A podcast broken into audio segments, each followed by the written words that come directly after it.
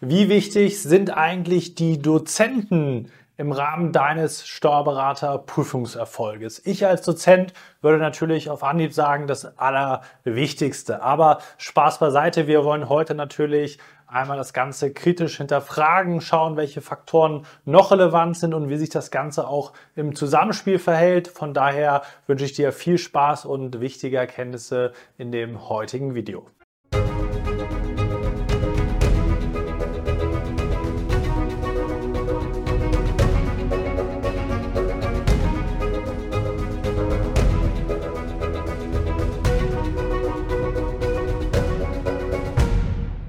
Und damit hallo und herzlich willkommen zum heutigen YouTube-Video. Wie wichtig sind denn eigentlich die Dozenten? Da werden wir heute mal kritisch draufschauen. Mein Name ist Malu Steinecke, ich bin selber Dozent, wie eben schon gesagt, Steuerberater und Geschäftsführer der ESA Examensvorbereitung GmbH, wo wir dir gemeinsam in unserem Team weiterhelfen, dass auch du dein Steuerberaterexamen durch unsere individuelle und ganzheitliche Prüfungsvorbereitung erfolgreich meistern kannst. Welchen Anteil haben denn die Dozenten an deinem Prüfungserfolg? Die haben auf jeden Fall einen Anteil. Wir wollen heute aber schauen, wie groß der Anteil ist, denn viele Prüflinge sagen immer, wenn sie gefragt werden im Rahmen der Vorbereitung, was ist ihnen am wichtigsten, der Dozent, die Dozentin sind das einzig oder fast einzig entscheidende Kriterium. Aber wir schauen noch mal ein bisschen kritischer drauf.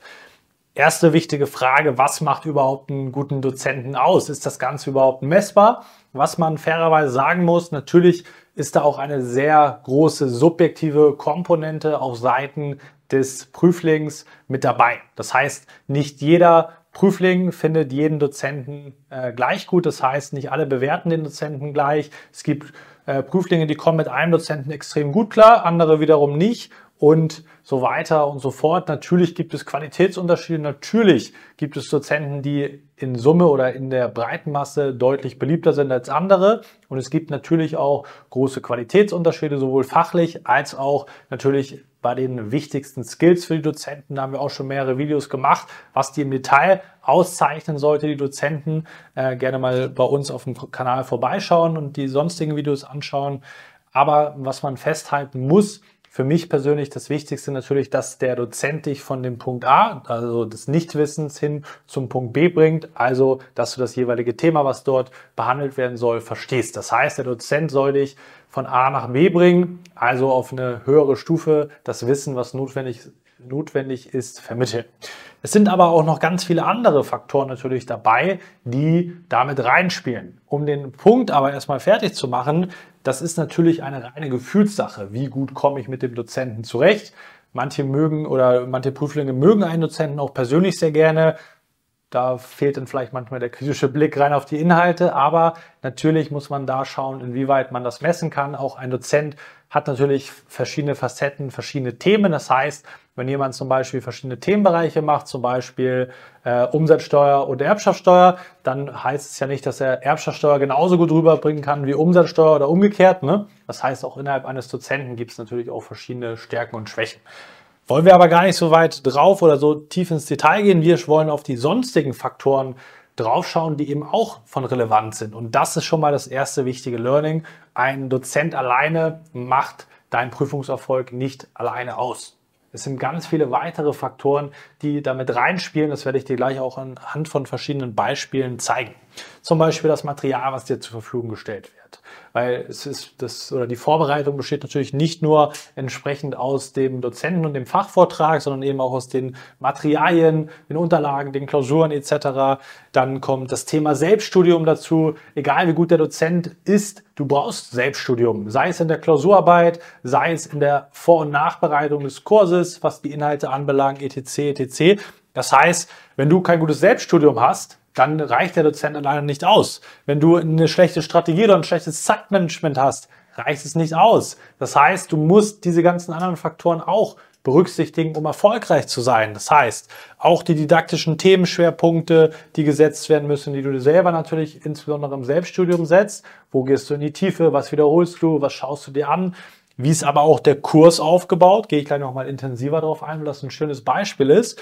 Und natürlich die persönliche Leistungsfähigkeit spielt auch mit rein. Das ist auch ein entscheidender Faktor für den Prüfungserfolg. Wie gut sind deine Lernstrategien? Wie belastbar bist du? Wie gesund bist du?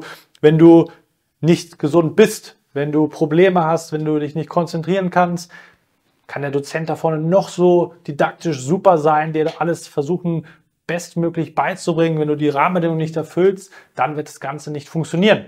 Und deswegen sind so viele Faktoren wichtig. Natürlich könnte man jetzt sagen, ich gewichte die untereinander unterschiedlich, aber vom Ergebnis her wirst du feststellen, nur ein guter Dozent wird sich nicht erfolgreich machen. Genauso, wenn du die anderen Sachen nicht oder gut hast und auf der anderen Seite die Dozenten sozusagen darauf gar nicht zurückgreifen kannst oder die katastrophal wären in dem Fall, wäre das natürlich auch extrem schlecht für deinen Prüfungserfolg. Und deswegen, wenn man das jetzt gleichgewichtet, sechs Punkte, kannst du festhalten, 16,67, ein Sechstel Prozent macht ein Dozent aus, weil es so viele verschiedene Bereiche gibt. Ich würde sogar andere Sachen hier noch viel stärker gewichten. Da kann man sich natürlich drüber streiten. Machen wir das Ganze einmal pauschal an der Stelle. Viel wichtiger ist dieser Punkt, den ich hier noch aufgeführt habe, der Rahmen. Ein Dozent bei Kursen bewegt sich immer nur innerhalb eines gewissen vorgegebenen Rahmens. Was bedeutet das konkret, um dir das greifbar zu machen? Zum Beispiel, gehen wir mal davon aus, das ist ein super Dozent. Der soll dir jetzt zum Beispiel die Personengesellschaftsbesteuerung beibringen. Wenn dafür im Lehr Lehrplan nur zwei Stunden vorgesehen sind, dann kann der dir viele Zusammenhänge vielleicht gar nicht so detailliert darstellen, wie es notwendig wäre, damit du das verstehst, weil die Zeit dafür gar nicht da ist.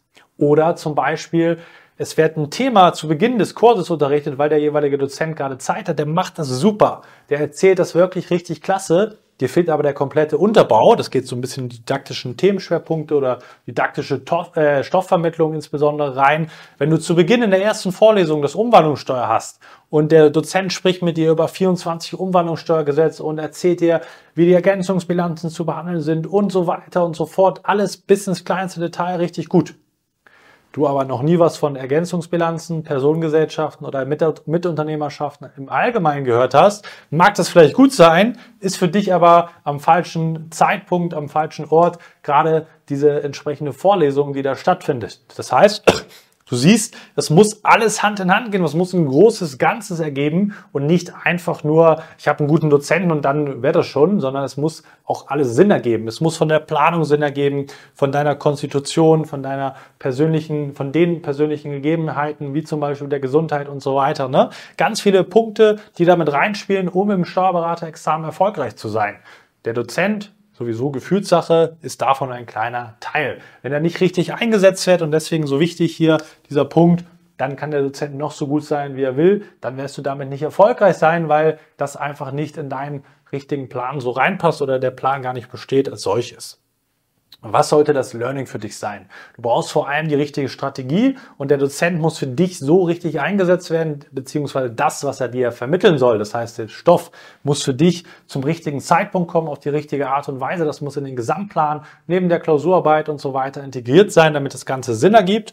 Und entscheidend sowieso, egal bei welchem Anbieter du bist, der Anbieter sollte sich als Mindeststandard setzen, dass er gute Dozenten einsetzt, die das didaktisch für die Allgemeinheit objektiv gesehen gut rüberbringen können, dass du da kompetente, fachlich gesehen kompetente Ansprechpartner hast und so weiter und so fort. Weil wenn du Rückfragen hast, der Kurs aber gar nicht zeitlich gestattet dir, dass du Rückfragen stellen kannst, dann kann der Dozent, könnte der Dozent hypothetisch dir das noch so gut erklären, wenn es nicht dazu kommt, dass du Rückfragen stellen kannst, dass du an die Hand genommen wirst, dass du da in die Tiefe gehen kannst und deine persönlichen Sachen ansprechen kannst, bringt dir das ja gar nichts, weil du entsprechend gar nicht das Ganze nutzen kannst für dich und deinen Prüfungserfolg. Und deswegen, wie gesagt, wichtig sollte der Mindeststandard sein. Du solltest nur mit guten Dozenten arbeiten, eben auf einem gewissen Level. Natürlich gibt es dann auch noch vereinzelte Unterschiede, aber das ist der entscheidende Punkt, was als Basis gegeben sein sollte. Und dann ist vor allem für dich wichtig, dass das Konzept deiner Vorbereitung passt,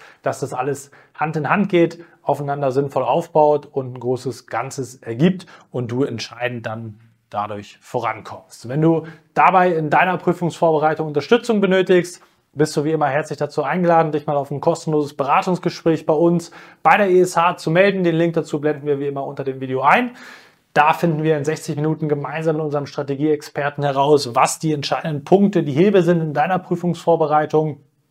Egal, ob du schon im Kurs drin bist, ob du schon angefangen hast mittendrin oder noch komplett am Anfang stehst, schauen wir uns das Ganze an, zeigen dir, was du da optimieren kannst, wie du auf die nächsten Stufen kommst, was die nächsten Schritte sind, um erfolgreich zu sein, damit du mit deinem Vorbereitungskonzept dann auch erfolgreich im Oktober sein kannst. Ansonsten vielen Dank, dass du bis zum Ende mit dabei gewesen bist. Wir sehen uns hoffentlich auch im kommenden YouTube-Video wieder. Bis dahin, vielen Dank, dein Malo.